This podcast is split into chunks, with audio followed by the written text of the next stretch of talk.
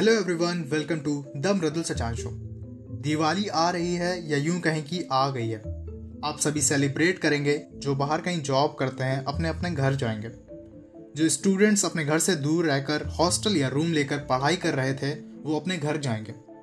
पर क्या कभी आपने सोचा है कि जब आप दिवाली की छुट्टियाँ अपनी फैमिली अपने पेरेंट्स के साथ सेलिब्रेट कर रहे होंगे, तब भी बहुत से लोग ऐसे होंगे जो दिवाली वाले दिन भी अपनों से दूर होंगे। अपने घर से बाहर रहकर काम कर रहे होंगे।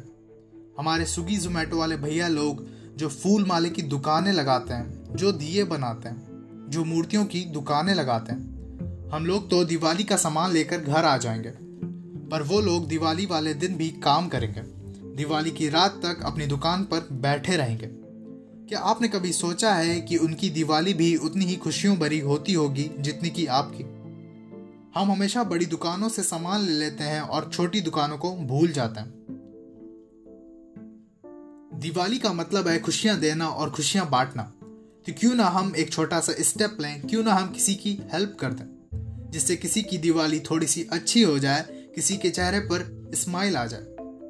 तो अगली बार जब भी आपको कोई ज़रूरतमंद दिखे तो आप उसकी मदद ज़रूर करें।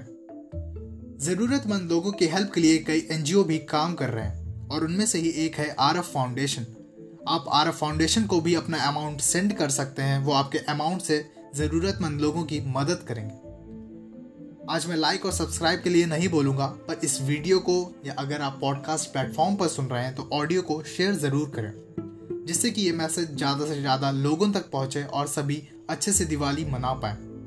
Let's help and become the reason of their smile wish you all a very happy and safe Diwali.